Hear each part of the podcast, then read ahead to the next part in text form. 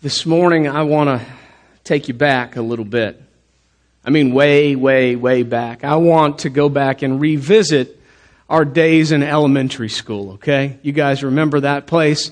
Elementary is that place that you, you learned, uh, you know, the, the basics of, of life and learning. You learned your ABCs, you learned your numbers, you learned how to write, how to read, those kind of things. But uh, we also in elementary school is where many of us learned the basics as far as critical thinking go. Uh, kind of like this, right? What do I have here? So this morning, so I've got uh, I've got an orange and a banana, orange and a banana. So real quick, you just shout out participatory this morning. Uh, what do these things have in common? They're fruits, right? What else? You have to peel them, right? You have to peel them, right? Anything else? How do they taste? Pretty, pretty good. They're sweet, right? Sweet. So, so those are uh, those are their similarities. Now we actually call that comparison, right? Call that comparison. Now, talk to me about how these things are different. Colors are different. One is yellow, one's orange. The shape is different. Somebody said the flavor is different, right?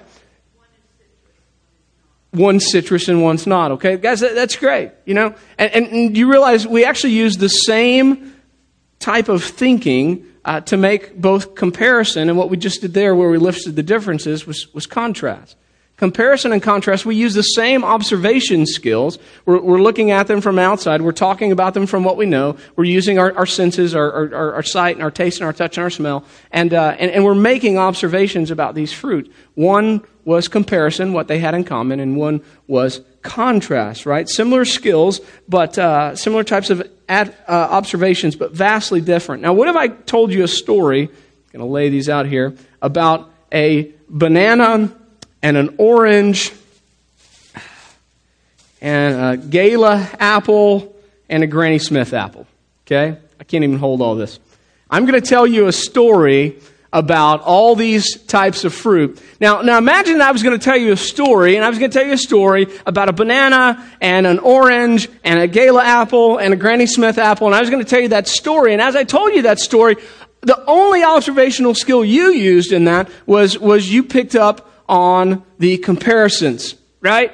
And so as I told the story, all you're thinking about is how all these things are fruit, how they all taste good, how they're all sweet in nature. Now, now you might, if that's all you were thinking about, you might actually miss the point of my story, especially if my story was not meant to point out the things they had in common, but instead the point of my story was to talk about their differences.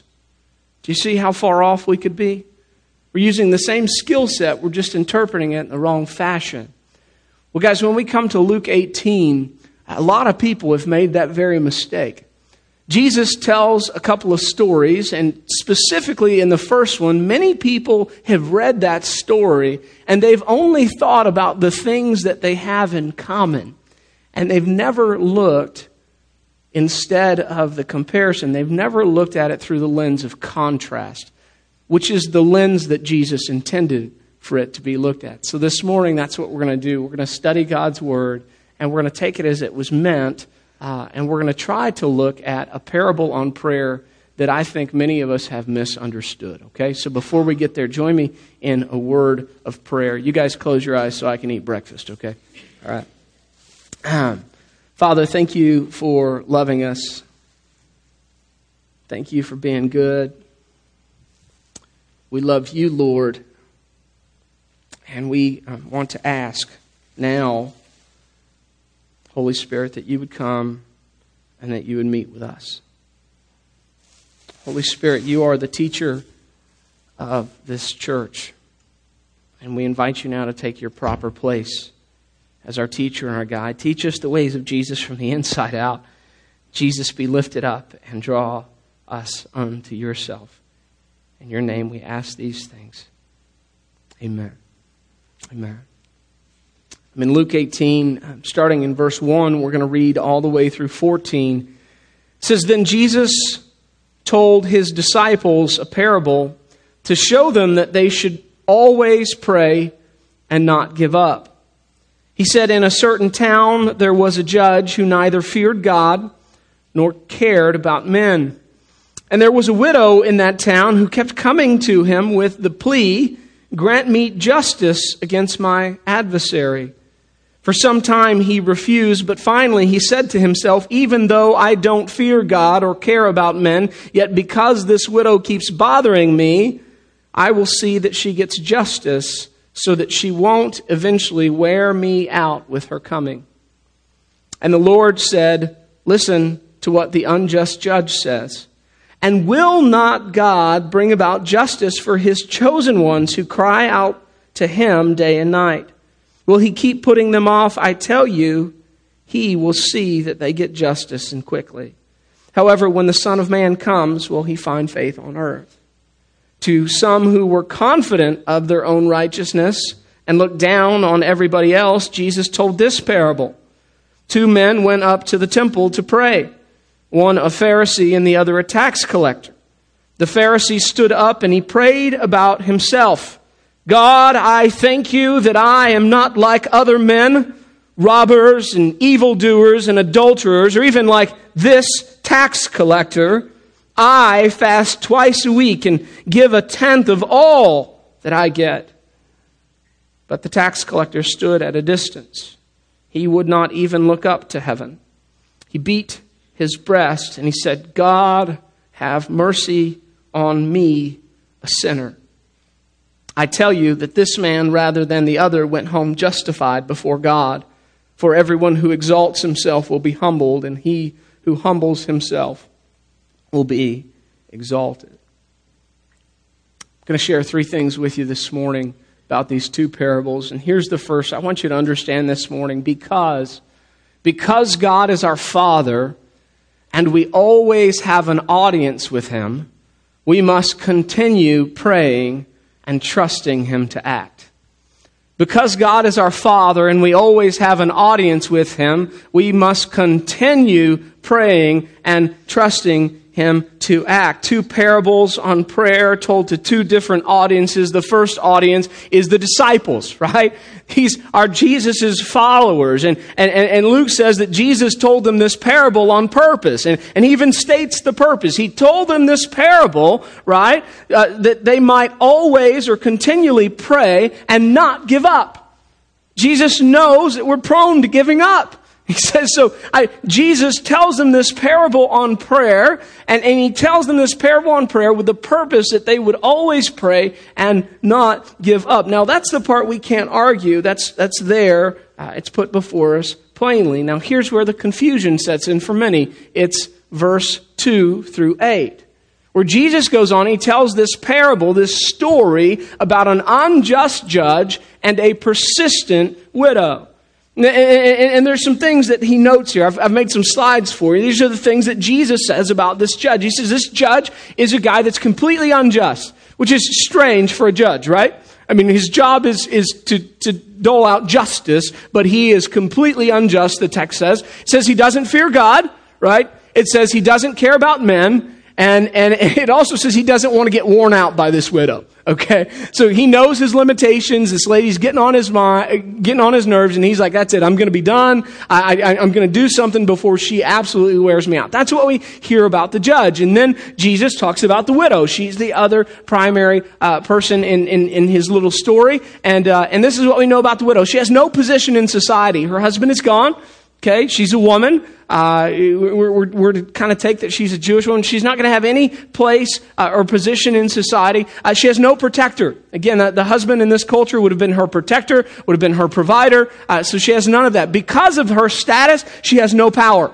She has no power to force the judge. She has no power to, to even get an audience, uh, which is the last point. She has no audience. She has no audience with this judge. And, and, so we're actually to take that she's coming to this judge probably in private because she can't get before him in court. And she keeps coming to him in private saying, listen, I, I, I want you to hear my case. I, I, I want you to listen. I'm pleading with you uh, it's, kind of kind of the picture that is presented. And then Jesus shifts gears and he, and and he shifts from this unjust judge and this widow uh, then to talking about God and his chosen ones, right?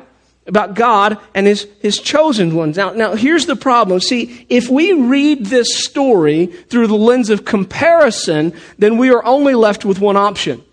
If we read this story, this parable, through the lens of comparison, there's only one option God has to be the judge, and we have to be the widow.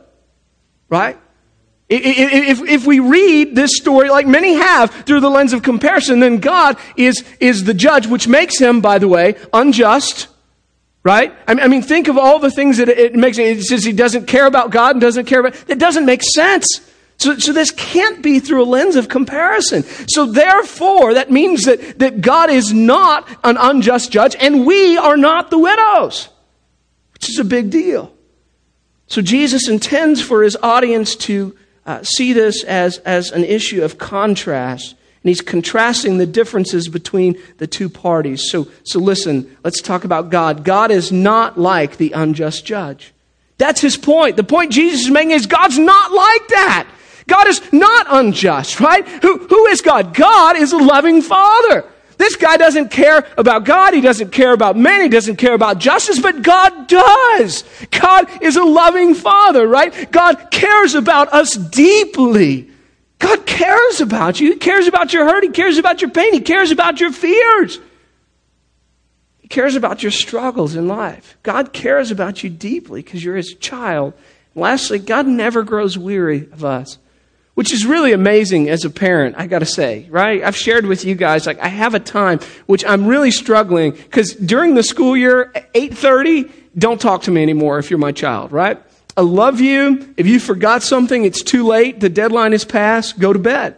I've already kissed you. I've told you to go to bed. I've told you how much I love you. I don't want to see you anymore. Don't get up for water. Don't tell me you're hungry. I need a little time without you. I love you. I love you. I just want a little time without you. And now summer has come and the kids are already like, Dad, we're out of school. Copeland's out of school a, a, week early. And so they're like, hey, we're, we're out of school. We can stay up later. So now that time is gone. And now, now it's like, well, you can't say that now. And I'm like, oh, I don't know what to do. I'm so confused. God's not like that, though. God doesn't grow weary of us. He never grows weary of us, right? So, so the point Jesus is making is God is not like the unjust judge. Well, that means something for us too, because that means we're not like the widow either, right? We are not like the widow. Let's talk about us for a second. Okay? We are not like the widow because get this, we have a position in Christ. Right? She had no position, but we do. We are sons and we are daughters of God, right? We're, we're not alone. She was a widow. She had nobody. She didn't have a protector, but we do. We have a protector and a guide, somebody that has sealed us, right? We can't be touched by the enemy. We might be harmed in this world, but he can't strip away our salvation. I am sealed in Jesus Christ by the Holy Spirit, right? We have a protector. I'm not bankrupt. This woman had no resource. She had no ability. But I'm not bankrupt. I have every resource in heaven and earth has been given unto me in Christ, right? He says, all authority has been given unto me. Therefore I say to you, like Jesus gives us his authority. I'm not powerless. I, I have the very authority of Christ. And I always have an audience with God because I'm his son. Now listen, 8.30 rolls around in the house and I have my rule, right? Like, oh. But you know what? Those kids always have an audience with me. Even when I say, I'm like, go to bed. And they look at me and say, but dad, come sit down. Yes, you can have some water. I'm a big softy. I really am. We always have an audience with God. God is not the unjust judge, and we are not the widow. That is the point that Jesus is trying to make. This is one of his how much more or how much greater parables. It's a parable of contrast. And the point that Jesus is making is that we should never give up. That we should never give up on anything. We should keep praying because we are important to God. Because God has a father's heart and we are his children. We should never quit praying because we have an audience with God, because God loves us, because God hears us, and ultimately God will act. So, in the words of the immortal band Journey, don't stop believing. Don't stop believing. Keep praying. Keep praying. God is not unjust. You have an audience, all right? Number two. As we study these two parables, we learn this lesson that prayer should never be prideful, pious, or focused on pointing out others' faults. Prayer should never be proud, it should never be pious, and it should never be focused on pointing out other people's faults. So the first parable is told to an audience, it's told to the disciples. The second parable is told to a different audience. And, and, and we're, we're kind of inclined to believe that that audience is the Pharisees, according to verse 9, right? Verse 9, it says, To some who were confident in their own righteousness and looked down on everybody else. That sounds like the Pharisees. Like Jesus doesn't say Pharisees, but we're pretty sure that's the group that Jesus, because that's who he's been talking to. Like, like, like for the last three chapters of Luke, it's been Jesus talks to the disciples, he talks to the Pharisees. He talks to the disciples, so we're pretty sure these are the Pharisees. And so Jesus tells uh, this parable to this group of people. He says, Two men go up to the temple to pray. And then he talks about a Pharisee, again, why we think the audience is Pharisees, and, and, and then he talks about a tax collector. Okay, and so again, he, he, says some things. And so let's just break it down. This is what's said about the Pharisee, right? Uh, first of all, he, he's proud. He, he, he, walks right into the temple. He takes his typical place. He's standing. Typically, they would stand, palms raised to God, head facing heaven, and, uh, and, and he would begin to pray. In this case, uh, I don't know that he's praying as much as he's talking to God about how good he is, right? He, he's not praying, he's talking about himself, right? Uh, imagine walking into church and, and, and, and, and myself or Alan stepping up to the pulpit and saying, Dear God, I'm so glad I crushed it this week. I, I, I called 22 people and prayed with them and I lived such a righteous life. Every time that, that I saw an ad that I could click on and go, I never did, Lord, not one time. I bounced my eyes every time someone was dressed inappropriately and I took every thought captive for you, Jesus. I, I fasted five days this week. I mean, I mean, you would go, come on, get over it, dude. By the way, I didn't do any of that, okay? I love you. I tried to do that. I mean, tried. I'm just saying. I, I, did, I definitely did not fast this week. I went to my mom's house and I am feeling it. Uh, this guy's proud. He stands up and he's just boasting. He's just talking about how good he is, right? And he's pious. What does pious mean? It means he's really religious. That's what pious means. He's, he, this guy is super re- religious. And, and, and, he lists two things here that are, that are completely over and, and above the law. He, he says, I, I fast uh, twice a week and I give a tenth of all that I get. You, have heard the parable where, where, where he's talking about the Pharisee that, that, that, that tithes even his mint and his that's the kind of thing we're talking. This guy's saying, listen, I, I tithe even the most minutest things uh, in, in, in, my life. It, like it's over and above what the law requires. And then, and then this fasting twice a week. You know that the law only required them to fast one time a year on the Day of Atonement? So here is this man going, listen, look at me, God. Look at me. Man, I am good. I am good. You say I only have to fast once a year. Dude, I'm standing in your presence and I fast twice a week. I'm good. I am good, I'm good, I'm good. He is proud, he is pious. And here's the other thing we see about it his, his prayer is not just focused on how good he is. The other part of his prayer is he wants to point out everybody else's faults to God, as if God isn't big enough to see them, right? God, I'm so thankful I'm not like these other people, these evil doers those that are out there committing adultery, those that aren't going to church, those that you can almost hear him start naming off these people, like, like that man over there, that evil tax collector. He's totally focused on pointing out other people's faults. That's one man's prayer. Of course, that is, again, contrasted with the prayer of another man, tax collector. Totally different. Pharisee walks into the temple, head out high, chest solid, hands outstretched, looking towards heaven. The tax collector doesn't even go near the temple, he stands off at a distance. He won't look up to heaven, he's looking down. He begins to beat his chest, sign of remorse of hurt, of deep hurt, of feeling something in your heart that you can't do anything with. He's beating his chest.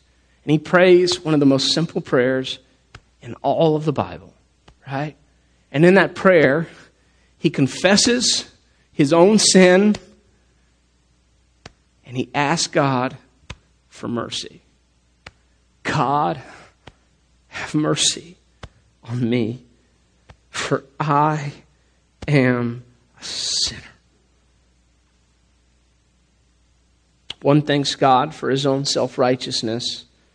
The other realizes he's a sinner in need of a Savior, and according to Jesus, it is the sinner that is hurt. You want a real quick prayer you can pray every day? I, I, mean, for one of those like you are pressed for time, prayer change your life kind of thing. You can take out all the unnecessary words in that prayer that he prayed, and we can knock it down to four words. You can pray this prayer every day. Ready? God, mercy, me, sinner. You'll have a righteous prayer life. Just pray that every day and see if it doesn't radically change what you think about God and what you think about yourself, what you think about other people, really. It's where that ends up. God, mercy me, sinner. See and confess your sins before God first. See and confess your sins before God first instead of focusing on the sins of others, okay? Number three, don't miss this part. God raises up and renders righteous everyone who sees his own sin and cries out for mercy.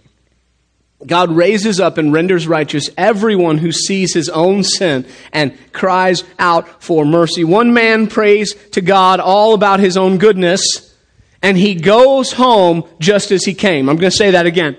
One, one man prays to God all about his own goodness, and he goes home just as he came. The other man prays to God about all of his own sin, and he goes home just as if he'd never sinned. One prays about his own goodness and he goes home just as he came. The other prays about his own sin and he goes home just as if he had never sinned. The word in the Bible is justified. He goes home justified. It means rendered. It means declared righteous. It means declared just as if you had never sinned ever. He goes home justified, but not just justified. It also says he goes home exalted. Exalted. The word means to, to raise up, and not just to raise up a wee little bit, right? You know what exalted means? It means to be raised up to the summit up to the peak, that is exalted. God will exalt those that humble themselves. He will, he will raise them up to, to the summit. Ask some questions this morning. Anybody here? You don't have to raise hands, all right? Doesn't have to be confession time. I mean, we're in church. It'd be terrible we confessed in church. in your heart in your mind in your spirit, you can just answer these questions. Anyone here been feeling like you're in a valley? Maybe it's not a valley. Maybe you know where you are. Anybody here been feeling like you're in a pit? It's probably a better way to put it. Ask this second question. Anyone here been asking God for justice of others? Somebody's harmed you. You've been talking to God about that person that's harmed you. You want justice. You, you want God to bring them down to your level. If you haven't been there, like you, you probably don't have flesh on your bones, right? I mean, that, that, is a, that, is a, that is a gut check, and it's hard to admit in church. I've been there. God, I, I, I feel like I'm doing everything I'm supposed to do, and look at this person that is harming me, and they seem to be like, everything is fine, God, and I want justice. And you know what I'm saying? I'm saying, I want you to take them off of that little happy pedestal where they don't feel anything, and I want them to feel what I feel. I want you to bring them down where I am. That's the prayer, right? It's not pretty, but it's honest. Maybe you're here this morning, you've prayed that way, and so I, I want to ask you one more question. Can I make a suggestion? Preaching to myself, if it applies to you, God bless you. What if we stop praying about them. And instead, we choose to just see our own sin before God. What if we just return to Jesus and we say, Lord, I am sorry for I have been focused on them and I haven't seen me. I haven't seen my need for you. I've been so focused on how they hurt me. God, have mercy on me, for I am a sinner. You know what God will do with that kind of person? According to this passage, He will exalt them. He will pull them out of the pit. Isn't it funny that pit and pity, pretty much the same words? Maybe that's where you've been. It says, He will exalt them, He will pull them out of their pit, out of their pity. He will exalt them. He will lift them up to, to the summit, to, to the mountaintop, which is where we want to be. Some of you have been trying to climb out of that pit on your own. You've thought, if I just work harder, if I just pray harder about justice, if I just do A, B, or C more often, meanwhile, you've been looking at this other person they seem to be fine. It just angers you, right? You've been mad. You've been hurt. You just want justice. And you're stuck. So let me just be honest with you as, as your pastor. I, I know exactly how you feel because I have been camping out there. Not only have I been camping out there, I'm pretty sure I purchased the property. I really do. I, I think I bought it. I bought it. I renamed it. it. It's literally Jason's pity party place where we come and we pray for justice for those that are being jerks to us. I know it's a long title, but it's a work in progress, okay? I have seen the sin of the others first instead of talking to God about mine and it is a dark place to be. I want to challenge you to join me and to get out of it, to cut it out. Here's the great thing about God God is just, He can never not be. God says, Vengeance is mine, it belongs to Him. There is no need for me to point. God didn't miss anything and I act like he did. But God, look at this person. Did you know what they have done to me? Don't you know? How, how, how, how is it that they're here? And God says, listen. They may be like the rich man who, who dined every day while he was alive, and then he suffered in agony for eternity while Lazarus was at Abraham's side. That may be their call. And who are you to tell me that that's not okay? My name is just. And vengeance belongs to me.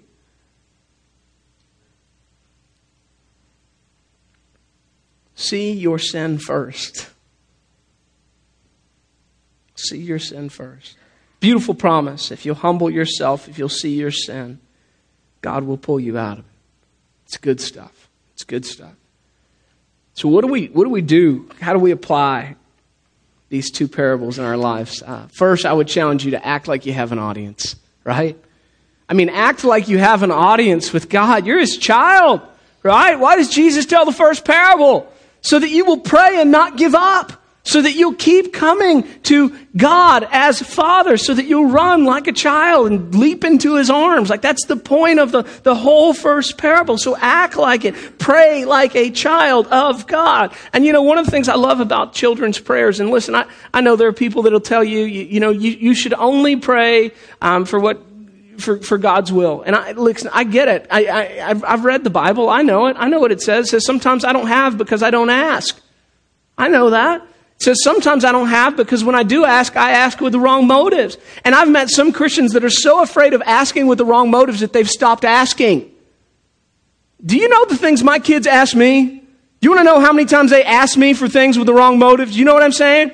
That God gives us that as a reflection to remind us, like, hey, I'm Father. I get it. I know you guys. You're gonna ask with the wrong motives. I've just told you in my word that sometimes when you don't, you don't get it, it's because you ask with the wrong motives. Sometimes it's because you're in a sugar phase and you want some more, right? I mean, sometimes, but guess what? Even sometimes when you ask with the wrong motives, I'll give it. Just because I'm good. Because I'm good. God wants you to ask. You know what? I, I, I, would tell you this, friends. It would be better for you to be in the habit of asking and occasionally asking with wrong motives than to not ask at all. Can I just say that to you? It would be better for you to ask God for everything than to be so worried about motives that you don't ask Him for anything. Does that make sense? Could we just trust that God as Father is going to do what's best and we can just run to Him and ask? Amen? I think it could radically change the prayer culture of the church. Radically change the prayer culture of the church. I'm not talking our church, I mean the church, all right?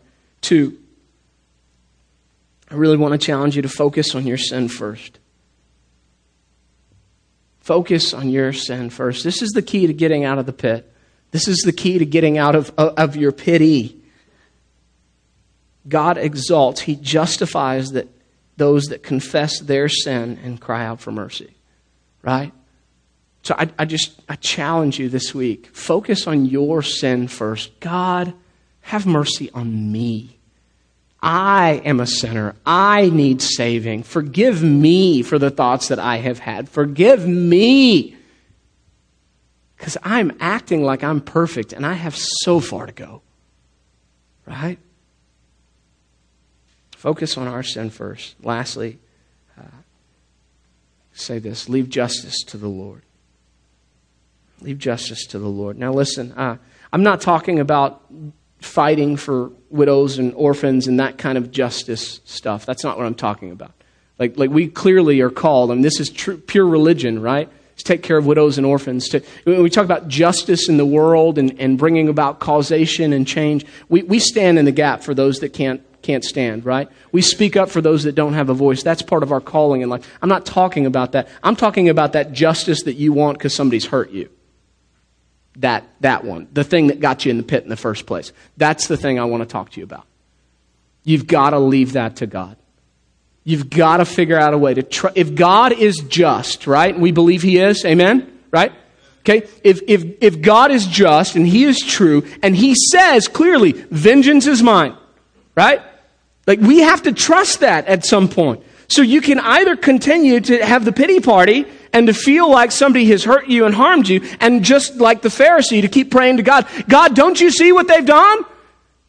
And, and in essence, that's what we're praying. We're saying, God, look at every, they've done this and they've done that and they've done this. Meanwhile, God going, what, are you not a sinner? Right? Because if we don't confess our sins, we can't be forgiven. If we don't forgive others, we can't be forgiven. That's in the Bible. So we have to get to this point that we say, God, I believe that you are just. And I, am done. I'm not even going to talk to you about them anymore. Because what I realize is I need help. Help me with my sin. Help me with my struggle. I will trust in you. Friends, there is freedom there. And it's not easy. It flies in the face of everything that our world says is right. And, and I'll be honest, for some of you, this is, it's, it, I would love to say it's a magic one time prayer. It'd be great. It'd be great. I, if I could share with you, like, man, here's, here's how good it is. You just pray this one time and you'll never struggle with those thoughts again. I would be lying to you. Sometimes you're going to pray it 50 times a day.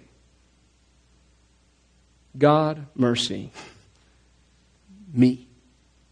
Me. Sinner. Pray with me. Father, thank you for loving us. Thank you for your grace. Pray that you would change us right now.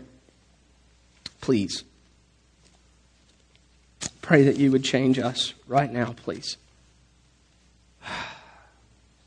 somebody here is hurting because they've been hurt by somebody else and they feel like they are stuck and they've been that way for a long, long time.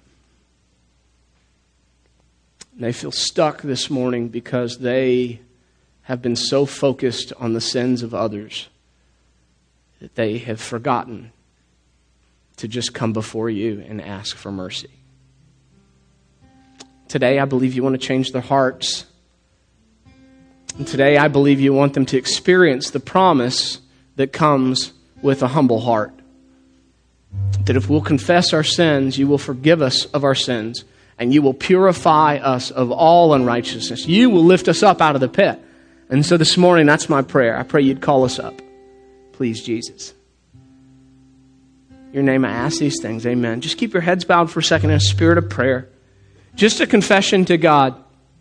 Confession to God. Say, uh, say this morning, God, I, I, I, uh, I, this has been my struggle, Lord. Anybody? This has been my struggle, Lord. I've been so focused on those that have hurt me, been so focused on those that have hurt me that I have not been thinking about my own sin. Anybody? Just raise your hand. So yeah, that's me.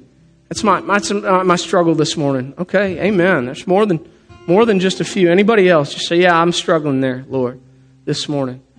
I'm struggling. Doesn't seem right. Okay?